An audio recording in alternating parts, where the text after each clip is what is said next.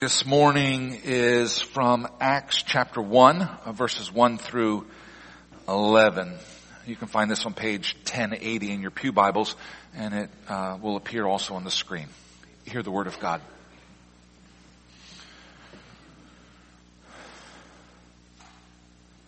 In the first book, O Theophilus, I have dealt with all that Jesus began to do and teach until the day when he was taken up after he had given commands through the Holy Spirit to the apostles whom he had chosen.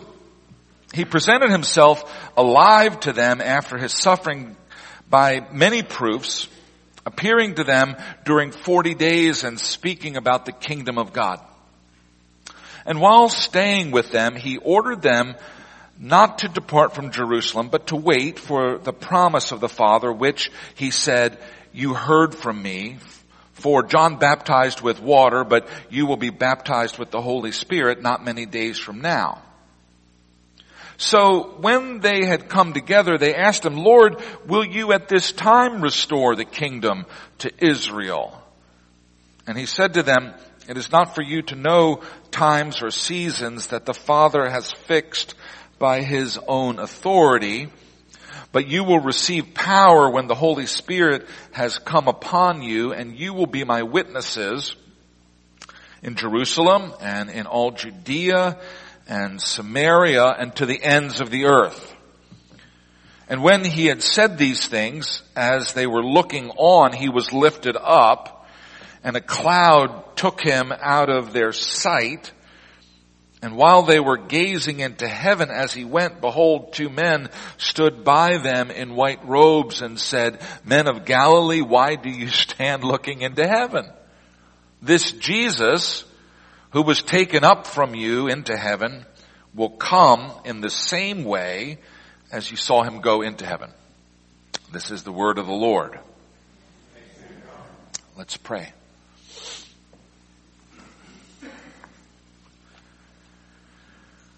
Lord Jesus, you promised that wherever two or more are gathered in your name, that you would be present with them. And so we gather here this morning. We gather around your word and around your table and, and we pray that you would be present to us this morning in the preaching of your word and in your sacrament.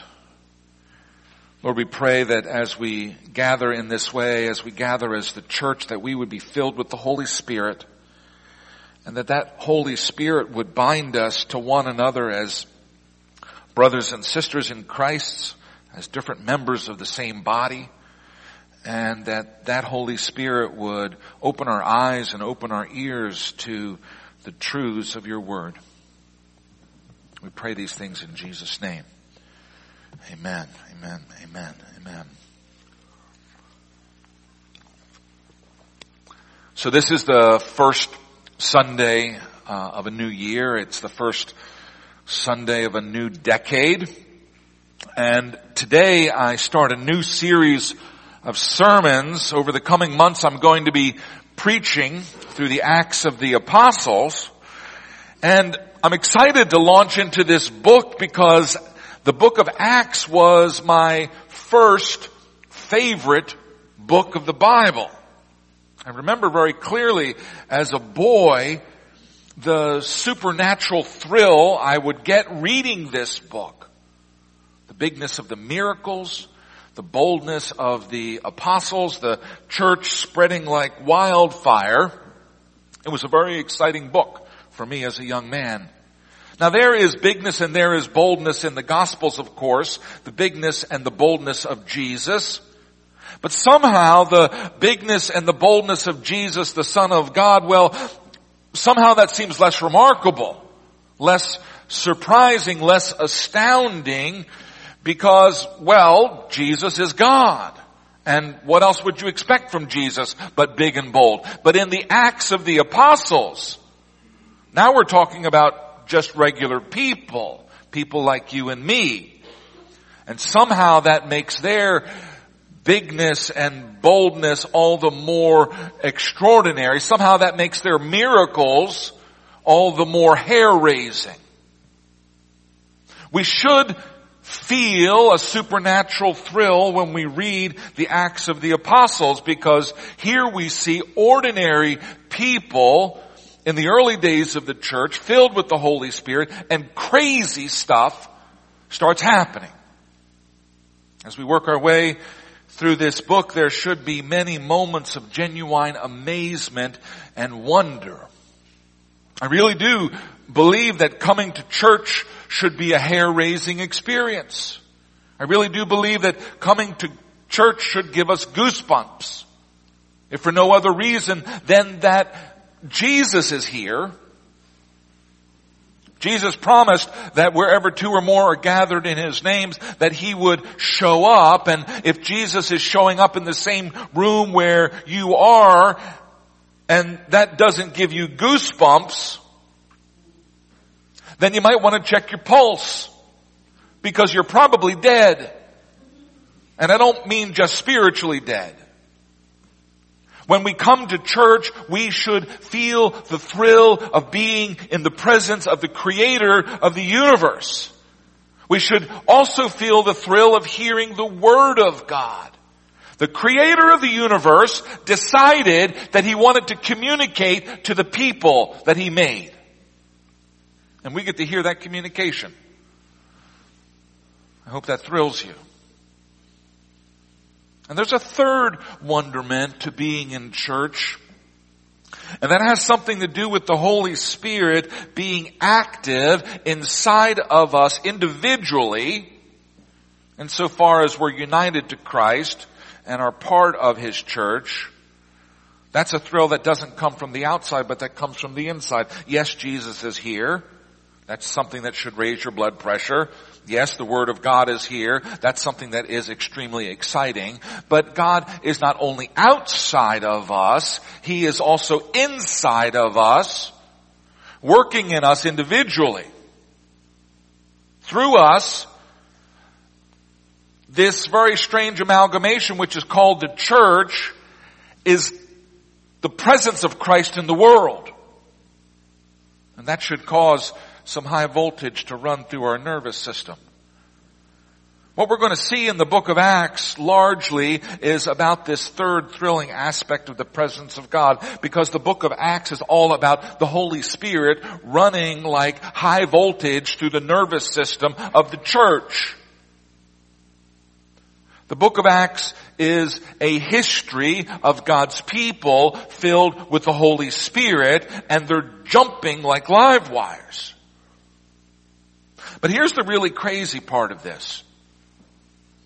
The book of Acts is actually about us. People like us. We are the church. We are the congregation of Christ. Now it's wonderful to read in the Gospels and to see the mighty deeds of Jesus Christ.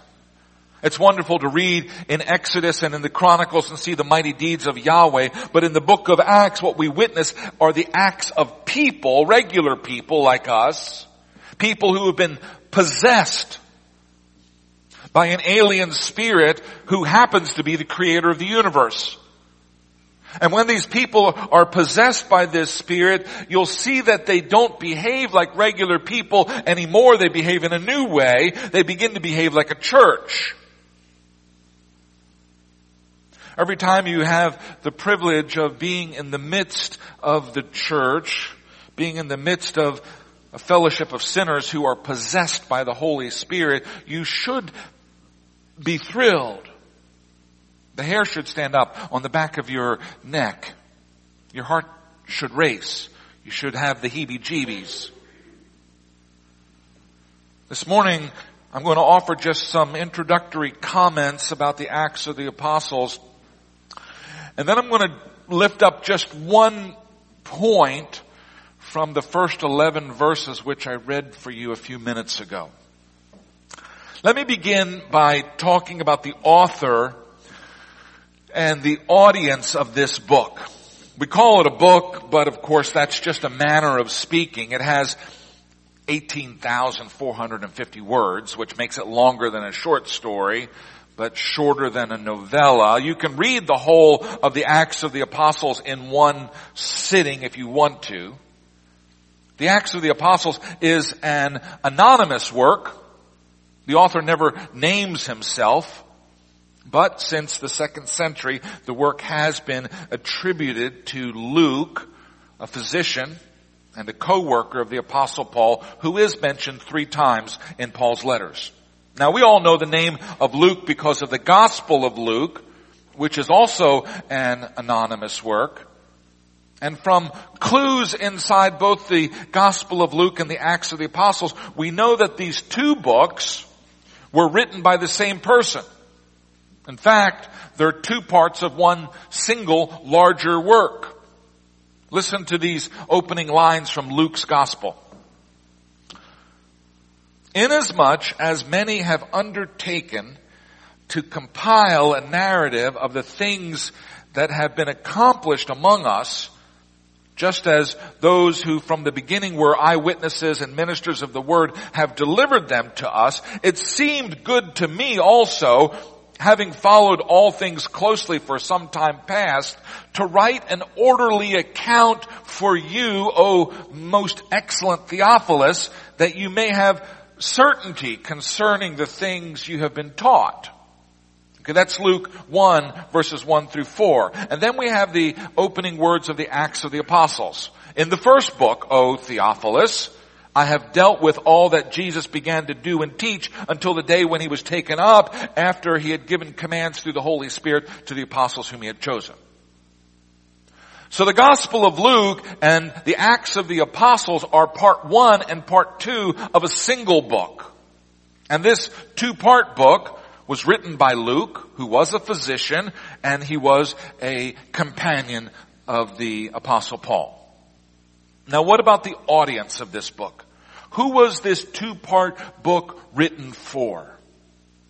In Luke 1 3 and Acts 1 1, the author directly addresses someone named Theophilus. But who's that? The name Theophilus means friend of God, so some have suggested that Theophilus is not the name of a particular person, a real person, but rather that this is some kind of symbolic name. That Luke has written his two-part book to all people who love God or, or are friends of God. Now that's a possibility, but it's not a necessary interpretation. Theophilus was a perfectly ordinary name at that time, and the use of the courtesy title, most excellent Theophilus, in Luke suggests that the author was addressing a real person. The Gospel of Luke says that it was written so, quote, that you may have certainty concerning the things you have been taught. And that suggests that Theophilus had received some training regarding Christian doctrine, but that perhaps he was not yet a Christian himself. This is someone who's interested in Christianity, but who still has some questions that he wants answered. In preparing my sermons on Acts, I'm using the uh, well-regarded commentary by F. F. Bruce, who was a professor at the University of Manchester in England based on internal clues and the complexity of the language in Luke and Acts, Bruce concludes that Theophilus probably was, quote, a representative member of the intelligent middle class at Rome.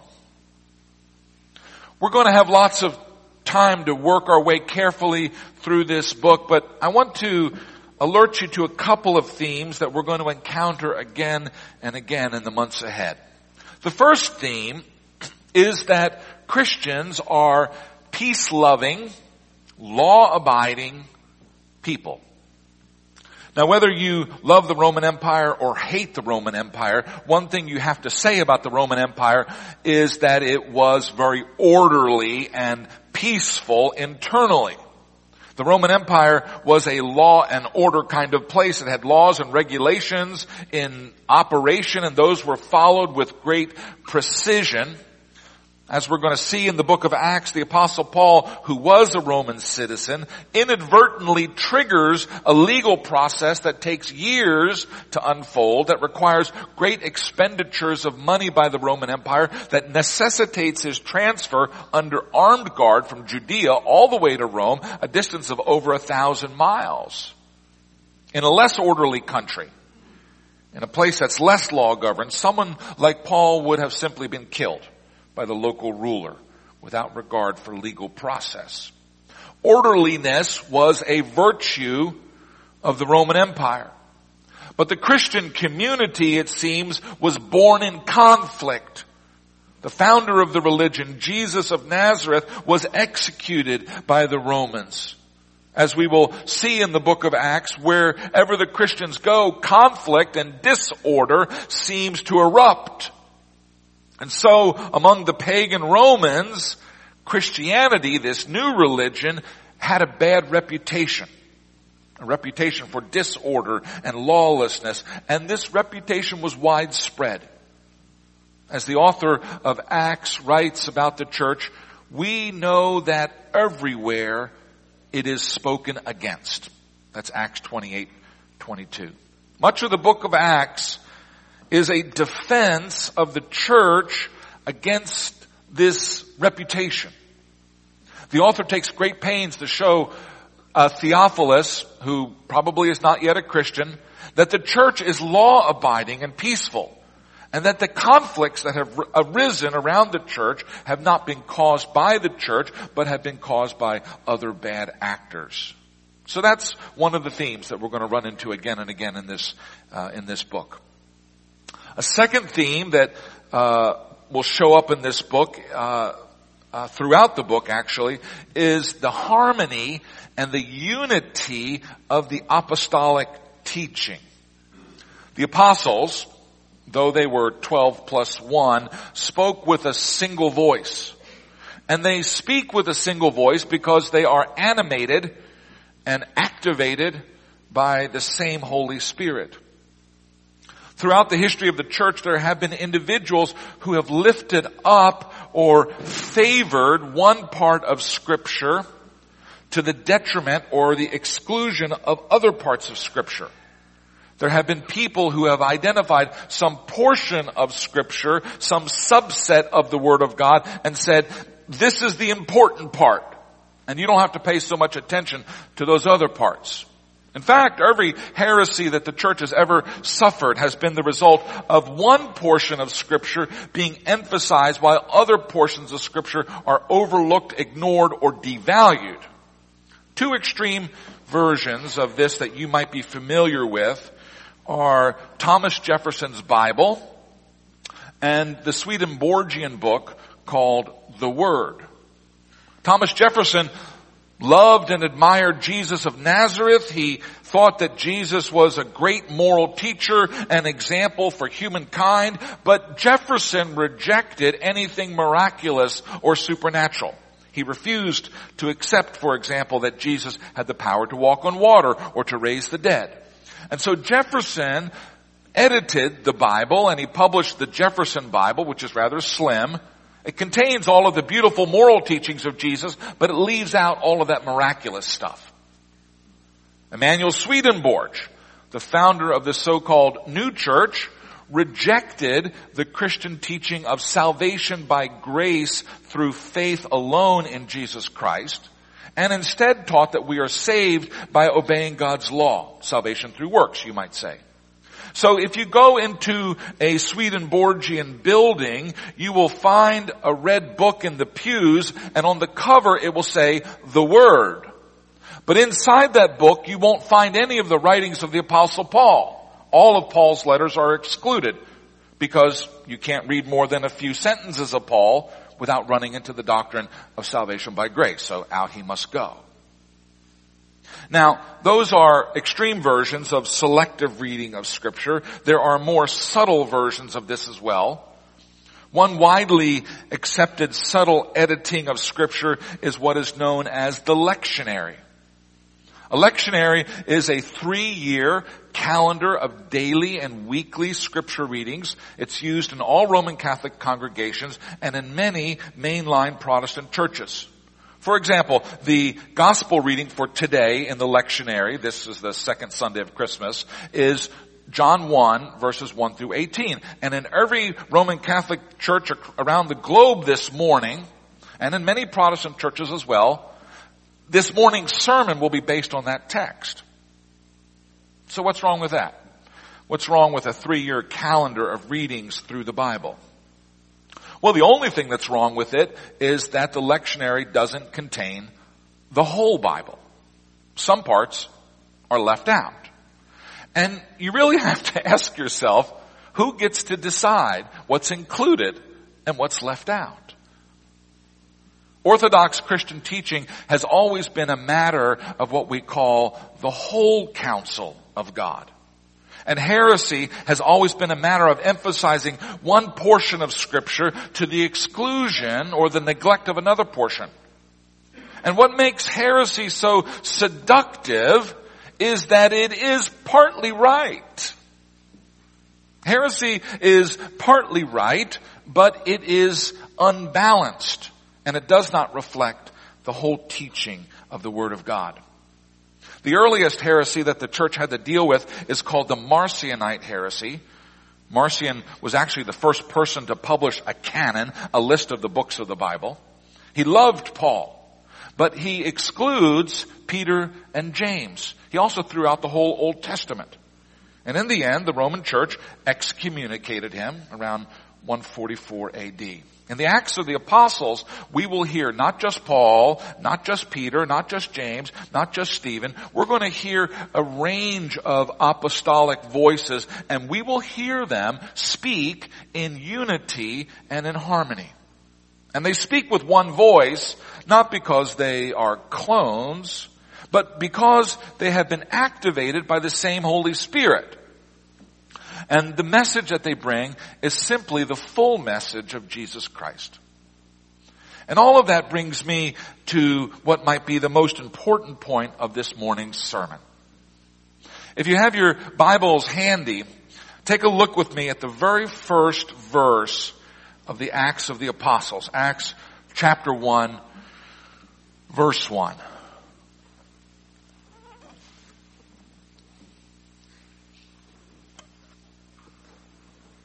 It reads this way. In the first book, O Theophilus, I have dealt with all that Jesus began to do and teach. The first book you will recall is what we now call the Gospel of Luke. It tells the story of Jesus from his virgin birth until his ascension into heaven. In the first book, O Theophilus, I have dealt with all that Jesus began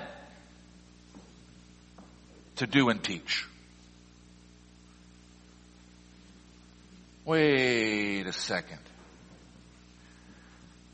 What does that mean he began to do and teach? Is the author of Acts suggesting that Jesus continued to do and teach after his ascension into heaven? That's what it sounds like. Listen to it again. In the first book, O Theophilus, I have dealt with all that Jesus began to do and teach. Why doesn't the author of Acts say in the first book, O Theophilus, I have dealt with all that Jesus did and taught? After all, Jesus is up in heaven now. He's no longer on earth. He's not walking around anymore doing and teaching. Or is he?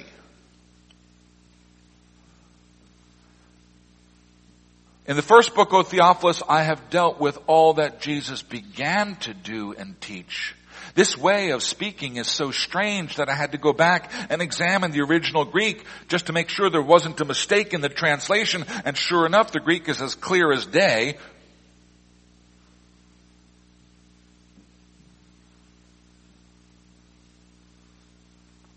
The verb that is offered there, erxato, is a common verb in the New Testament, and it means precisely that, to begin. Jesus began to do and to teach all those things that we heard and saw in the Gospel of Luke, but that's not the end of what Jesus did and taught. That will be continued in the Acts of the Apostles.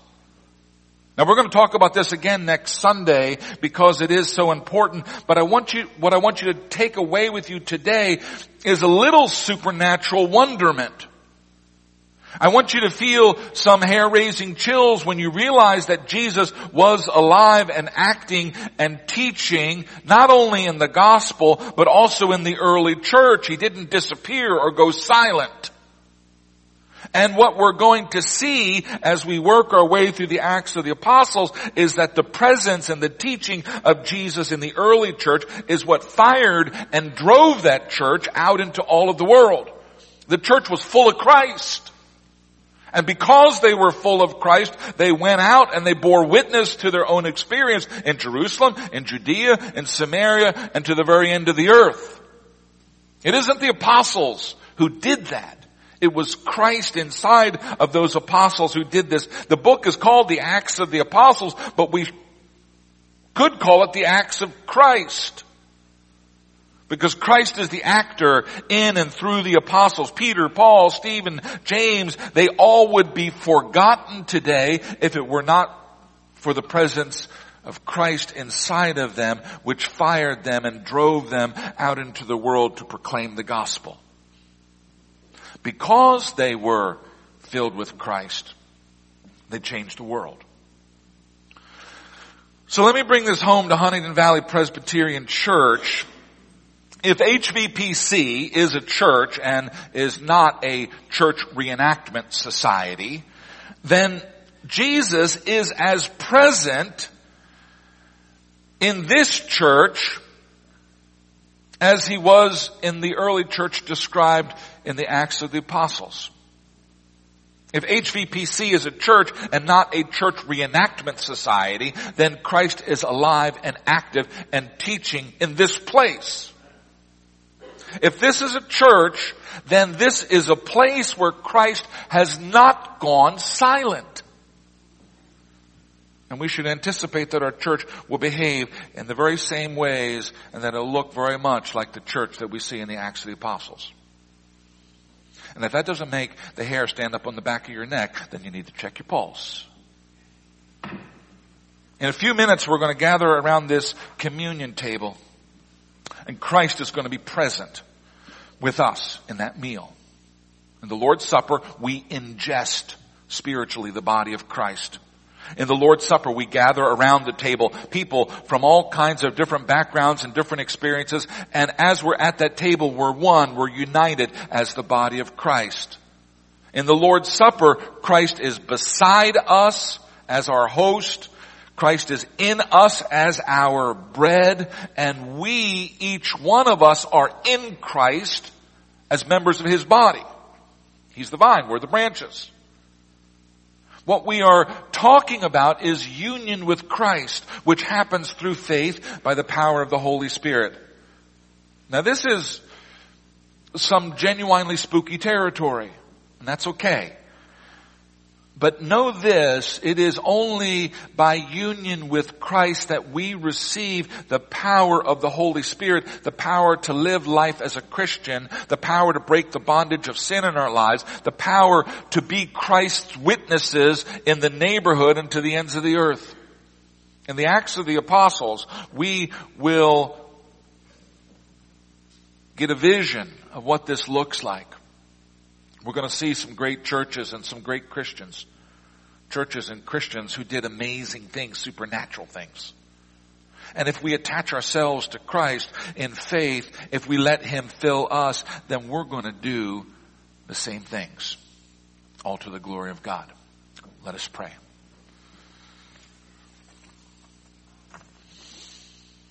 Eternal God, you are our God and we are your people. We are your people because you have gathered us from different places this morning and you've called us to be here. You've gathered us around your word. We thank you for the testimony of Brother Luke about these things that happened so long ago. We gather around your table as we obey your command to do this in remembrance of you. Lord Jesus, we thank you that you've called us here and that you are present with us. Lord, I pray that you would remove the scales from our eyes so that we can see you this morning. Lord, I pray that you would turn our hearts away from idols that make us blind and deaf. Lord, I pray that you would reveal yourself to us in fresh ways. I pray that you would equip us for the journey, that you would equip us as the church. I pray that you would meet us in this sacrament and that we would know you. Lord Jesus, you are the creator of heaven and earth, and you left heaven and came to earth so that you might find us and know us and save us. And so this morning we pray that you would give us a fuller appreciation of, realization of, sense of, awareness of your presence in this room and in our bodies and in our lives and in this community of faith. Lord, I pray that not just for our own excitement, I pray that for your glory. Amen.